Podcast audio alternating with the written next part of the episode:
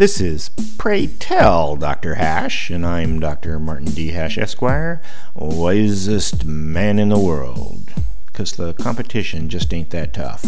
And these are things I wish someone had told me.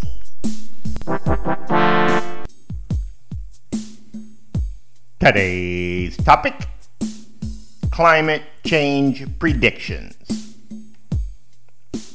Let's assume something actually can and should be done about the changing climate.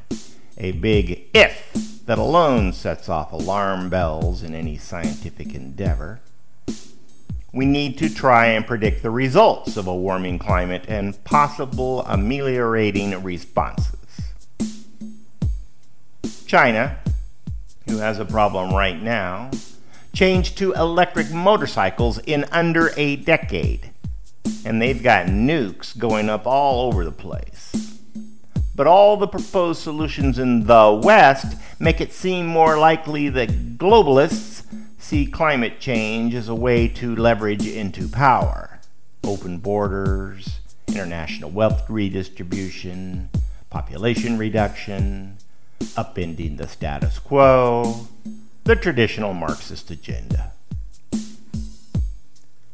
Ulterior motives aside, the likely climate change scenario involves presenting mass immigration from Mexico and encouraging mass migration within the U.S., and probably immigration to Canada. The gun culture will ensure that violence won't spread, and martial law plus the National Guard will keep order in threatened enclaves. The entire political landscape will change because the voting blocs will be the migrants versus the existing population. So leaders will arise that reflect that situation.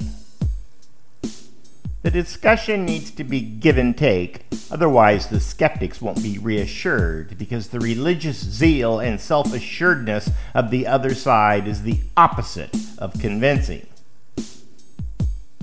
Ultimately, like all complex systems, climate change is beyond a prediction. So, a reactive, wait and see approach is superior to Marxist agenda prone proactive bullying.